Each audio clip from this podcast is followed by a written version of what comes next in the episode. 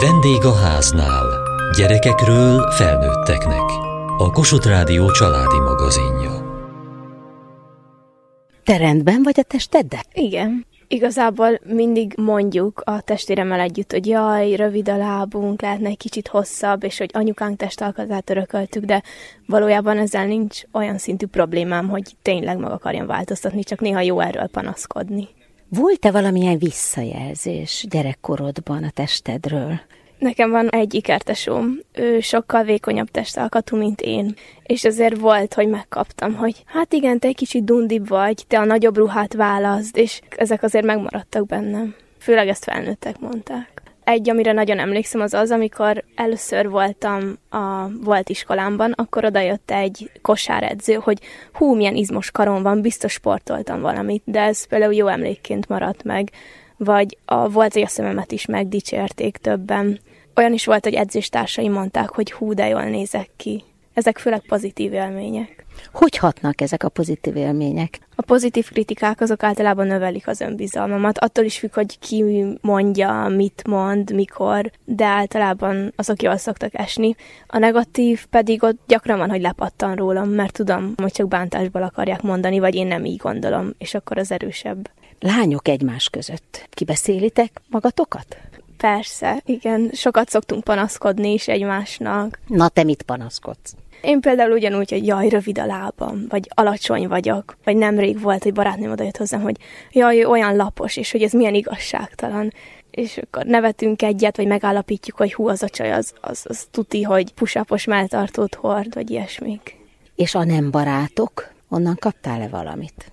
Volt már olyan, ott is kettős volt, mert kaptam egy negatív kritikát, meg egy pozitívat is, és érdekes módon a pozitív maradt meg. És arra a mai napig igazából büszke vagyok, hogy jé, ezt ő észrevette, a másik meg igazából elszállt, és nem bánkódom rajta. Hogy tudod ezt megtenni, hogy a negatív kritika elszáll, nem ég beléd, mint egy tüzes nyíl?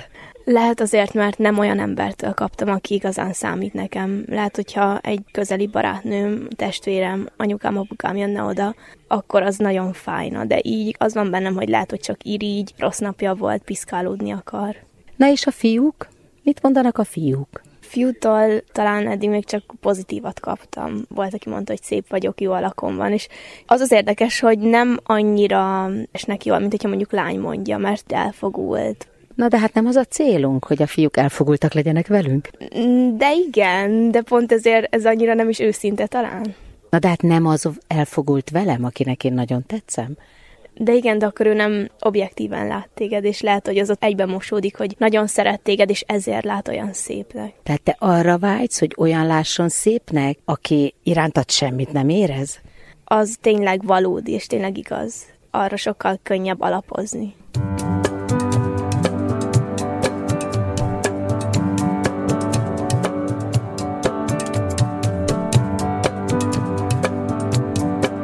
Cukorszabó Anett és Göber Szabó Szandra a Szeretest projekt két megalkotója, megálmodója a négy hölgyből. Milyen gondolkodás indította ezt el, ezt a programot? Másfél évvel ezelőtt kipattant a fejemből, hogy nagyon keveset foglalkozunk a, a valódi tartalmakkal, főleg így a közösségi médiában, a valódi nőkkel, emberekkel és a testek mögötti lelki dolgokkal, és hogy szerettem volna erről egy olyan platformot nyitni, ahol nyíltan beszélgethetünk olyan tabu témákról, amikkel még mindig ilyen nagyon kínos érzéseink vannak, hogyha szóba kerül, akár női közösségekben is, nem hogy nyíltan beszélni, és akkor kipattant egy ilyen testpozitív fotózásnak az ötlete, és akkor kerestem a lányokat, és álltunk össze így négyen, és hoztuk létre akkor az első fotózásunkat, hirdettük meg a női test szépségét, és hogy mindenki úgy szép, ahogy van. Inkább mindig történeteket keresünk, a testek mögötti női történeteket. Mi az, amiből esetleg elege lett? Az a hazugság, amit látunk, a műdolgok, hogy nem, nem a valódi arcát mutatják az emberek magukból, és nagyon könnyű ugye egy képernyőn mást mutatni, mint ami a valóságban van, és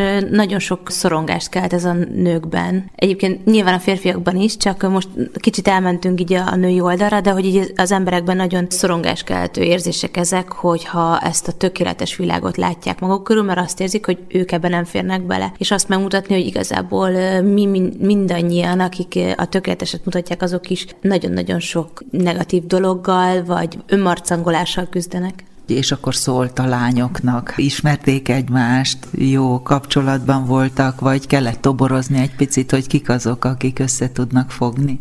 Nem ismertük egymást személyesen, hanem az Instagram oldalon, tehát egy, egy közösségi felületen követtük egymást, és mindenképpen tudtam, hogy kell egy fotós, és akkor a, a Hajdu Zsófit kerestem meg az ötlettel, mert tudtam, hogy neki nagyon fontos ez a retusálatlan tartalmak, meg hogy hasonló a gondolkodásmódunk, és kerestem mellé még olyan embereket, akik olyan tartalmakat gyártanak, akik kifejezik azt, hogy mennyire fontos nekik is ez a téma, ez a gondolkodás. Először a Visnyei Barbie, aki ilyen gondolati influencer, már tudtam, hogy ő, sokat beszél erről, és kicsit később csatlakozott be a Sandra, mert szintén a Sandrának voltak ilyen írásai, ilyen posztjai, amikor ezekről beszélt, és akkor így álltunk össze. Nem azt mondom, hogy hátra kell dőlni és felemelni a kezünket, hanem hogy értékelni kell a testünket, és ahhoz, hogy jól működjön, nyilván meg kell neki adni azt, hogy, hogy egészségesen élünk, egészségesen táplálkozunk, rendszeresen mozunk. Tehát, hogy nagyon fontos azt is kihangsúlyozni, hogy azért ez a testpozitív gondolkodás és az önelfogadás nem arról szól, hogy ülök a tévé előtt és chipset eszem, tehát hogy mert sokan ezt hiszik, hogy azért ez nem erről szól, mert szerintem, hogyha szeretem magamat, akkor meg is adom azt a testemnek, amire szüksége van.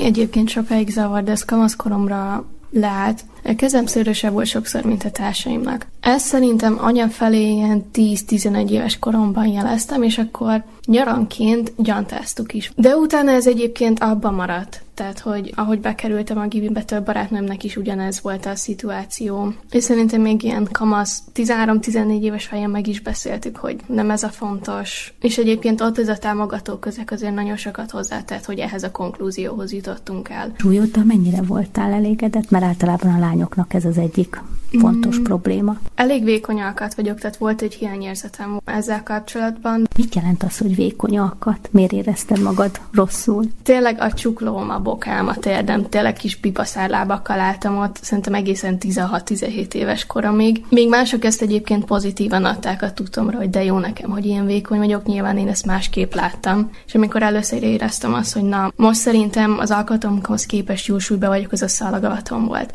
Akkor is azért nyilván volt akitől megkaptam, hogy jaj, de kis vékony vagy, miközben belecsíptek a derekem, hogy jaj, érzem az összes bordádat, de az magamhoz képest nekem egy jó súly volt, és mostanában is ez a fő cél, hogy inkább hízni, de nem erőltetni annyira a dolgot, mert ami az alapalkatom, azon nem sokat tudok változtatni. Azt mondtad, hogy nagyon vékony voltál. Milyen magassághoz milyen súlyt kell elképzelni, amikor igazán vékony voltál? Hű, voltam is egy vizsgálaton, amikor az iskolai védőnő elküldött, hogy nézzék meg, hogy minden rendben van-e. Ha jól emlékszem, szerintem ilyen 12-13 éves lehettem, akkor így a csuklómat is megrengenezték, hogy ha bármilyen más eredetű az, hogy 140 centihez képest sokáig ilyen 30 kiló környékén voltam szerintem, tehát mindig a legalsó határokat súroltam, ez egyébként tény. Sokat ettél akkor? Nem, és elég válogatós is vagyok szerintem még most is, de most már azért igyekszem arra figyelni, hogy mennyit eszem. Amikorra még nem mindig, mert alkatomból kiindulva bármikor ehetek is, nincsenek egyébként látszatja, de most már azért igyekszem arra úgy enni, ahogy nekem kényelmes, tehát hogyha időközben kialakult ételallergiám, akkor arra figyelek, több zöldséget enni, a húst annyira nem kívánom, de akkor ezt valamilyen szinten pótolni. Kamaszkorodban ez divat volt a lányoknál, hogy minél vékonyabb legyen valaki? Divatnak nem mondanám, de szerintem ez csak az iskola légköre miatt maradt ennyire ki. Az elégedetlenség azért nagyon sok lányon megmutatkozott, így ahogy egymást azért felmértük mondjuk egy tesi urai átöltözés közben, de ilyen nyíltan én a barátaim körében nem tapasztaltam. Voltak túlsúlyos osztálytársaid? Túlsúlyosak nem voltak, voltak én, a kilók volt, hogy így szaladtak fölfele, vagy pedig lefele, de tudtommal ez sosem rendszertelen étkezésből adódott, hanem a saját otthoni háttere. Amikor nagyon megviselte, akkor leadott pár kilót, és amikor megint jobb volt a szituáció, akkor felszedett. Azzal, hogy vékony voltál, ki tudtad használni az öltözködésben? Hiszen általában a divat főleg a vékonyakat részesíti előnyben. Alkatomhoz képest öltözködni szerintem ilyen 17-18 évesen kezdtem el, addig egy stílust követtem, és nem is volt ennyire szempont, hogy én ebben mennyire illek bele, hanem csak az, hogy nekem ez tetszik, és ezt magamon szeretném látni, és még nem néztem ilyen külső szemmel magamat, hogy egyébként mennyire áll jól. A sport milyen szerepet játszott az életedbe, illetve játszik, mennyire építesz izmot, még így vékonyan is? Alapból szerintem inasabb gyerekek vagyunk, mozgékony és egyébként könnyen mozgóak is. Egyetem alatt kezdtem el egyébként jobban figyelni az izomépítésre, és akkor sem protein mellett, vagy bármilyen kiegészítés mellett, hanem szimplán az, hogy fizikai munka tartozik az egyetemi kurzushoz, gerinctornával és egyéb erősítésekkel.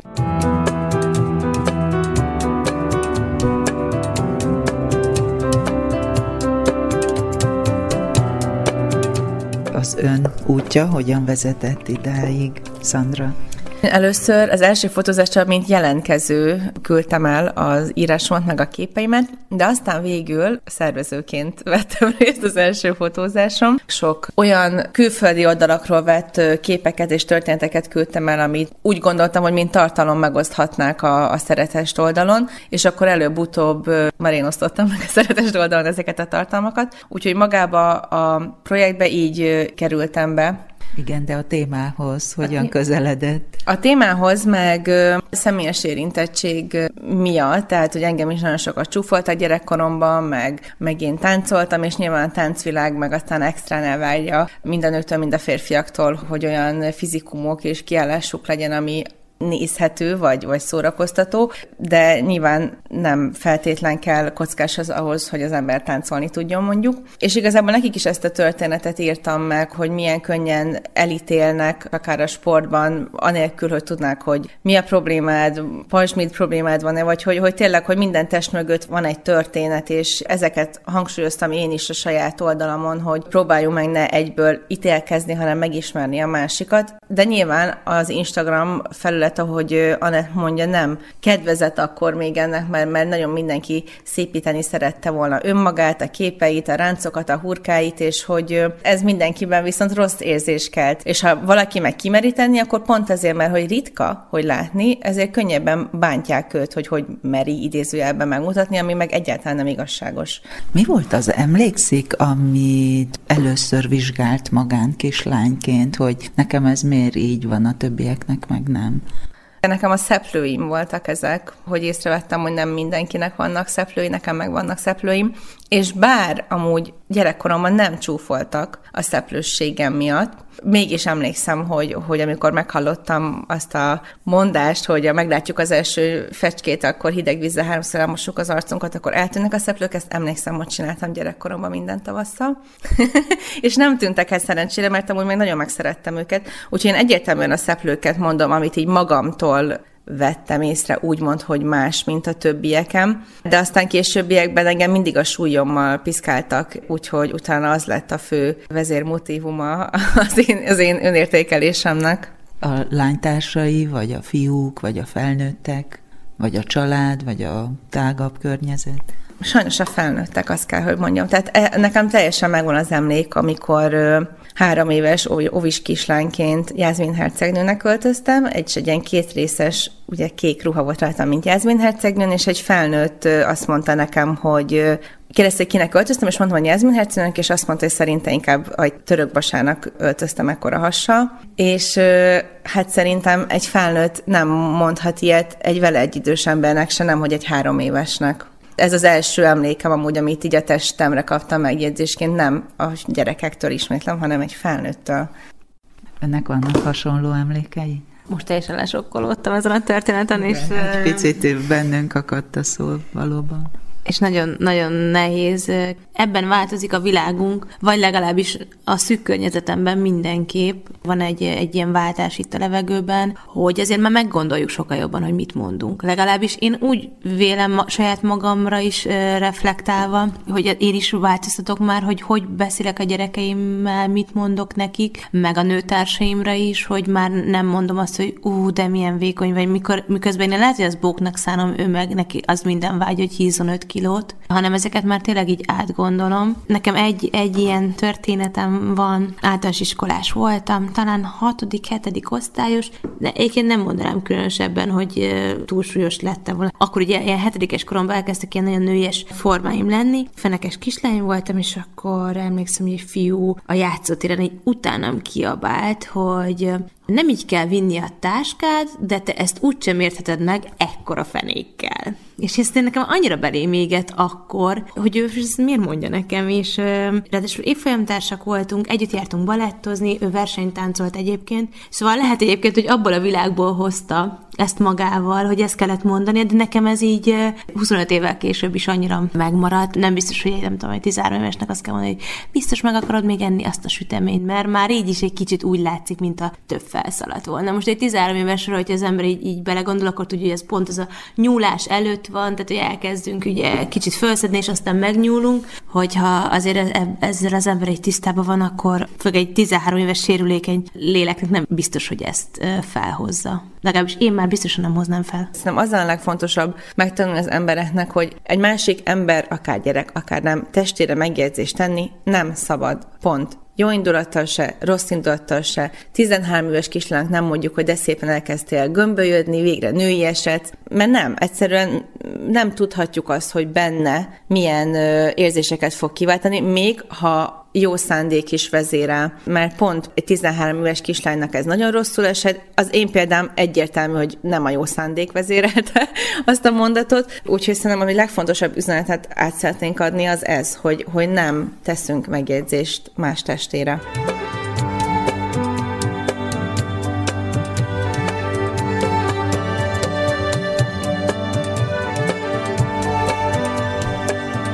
Egyébként hogy látod, hogy a lányok körülötted mennyire elégedettek a testükkel?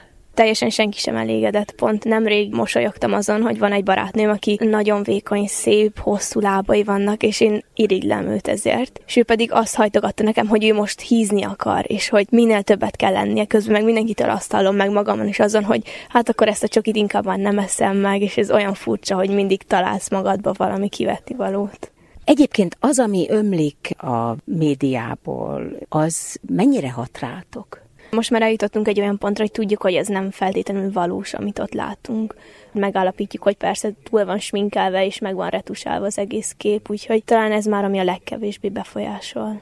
Akkor mi befolyásol nagyon? A körülöttem lévő közeli embereknek a véleménye.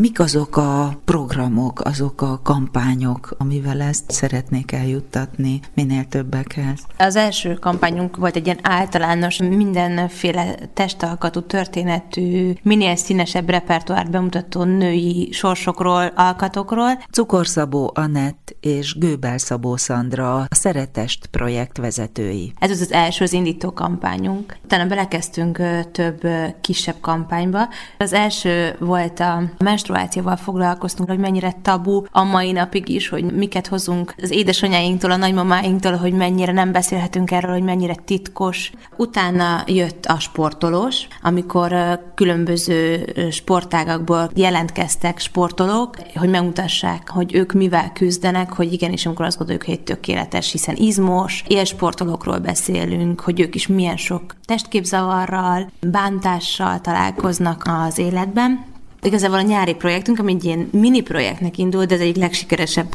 kampányunk lett, ahol fürdőruhában fotózkodtunk teljesen természetes fényeknél, smink nélkül, fodrászat nélkül, és utómunka se került a, a fényképekre, és analóg technikával, ami ugye még részletesebben mutatja meg a valóságot, és igazából ott a bőrt tűztük ki, hogy a bőrünk változásai a nyárral kapcsolatban, hogy milyen ö, olyan dolgok vannak, ami nem tökéletes, vagy azt mondjuk, hogy nem tökéletes, és mindenkinek van mondjuk narancsbőr, vagy pigmentfoltok, vagy az arcán nagyon sok mindenkinek akné, pattanások, tehát ezeket a témákat akartuk körbejárni, de valahogy egy ilyen sokkal mélyebb dolog lett belőle, pont azért, mert annyira naturálisan megmutattuk magunkat, hogy nagyon-nagyon sokan tudtak vele azonosulni, és nagyon sok továbbosztásunk lett és lementésünk, ami ugye egy ilyen nagyon jó visszaigazolásra, hogy fontos témákat boncolgattunk.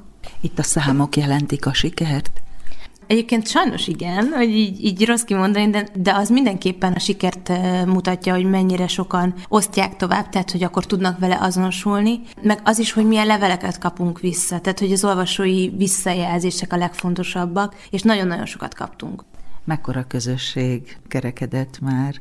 Idén reméljük, hogy elérjük a 15 ezer követőt, tehát 15 ezer és nagyon sok aktív követőnk van. Nagyon fontos célunk, hogy minél több emberhez eljussunk, és igazából a következő kampányunk, ami a Kortalan Szépség nevet kapta, ahol 50 feletti nőknek hirdettünk fotózási lehetőséget, hogy meséljék el a történetüket. Ez pont ez az új kampányunk, végülis ezért is jött létre, hogy eljussunk olyan emberekhez, akikhez eddig nem nagyon jutott el a projektünk, és nagyon bízunk benne, hogy egy kicsit a, a Facebookon keresztül eljutunk hozzájuk, ha az Instagramon nem is tudunk, és akkor ezek tágítjuk a köreinket. Tehát, hogy szerintem az is nagyon fontos, így ilyen jövőbeni lépés, hogy minél több helyre eljussunk.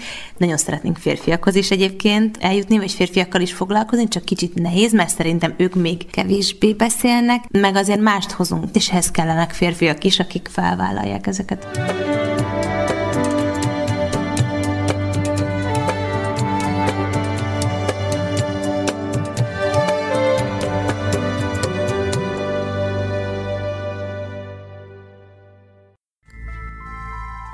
Holnapi műsorunk tartalmából. Egy házaspár életében, akik gyerekről álmodnak, nagy sokkot jelent, ha kiderül, hogy nem lehet vér szerinti gyerekük. Sokan döntenek az örökbefogadás mellett. Holnap egy olyan családot mutatunk be, akik így tettek.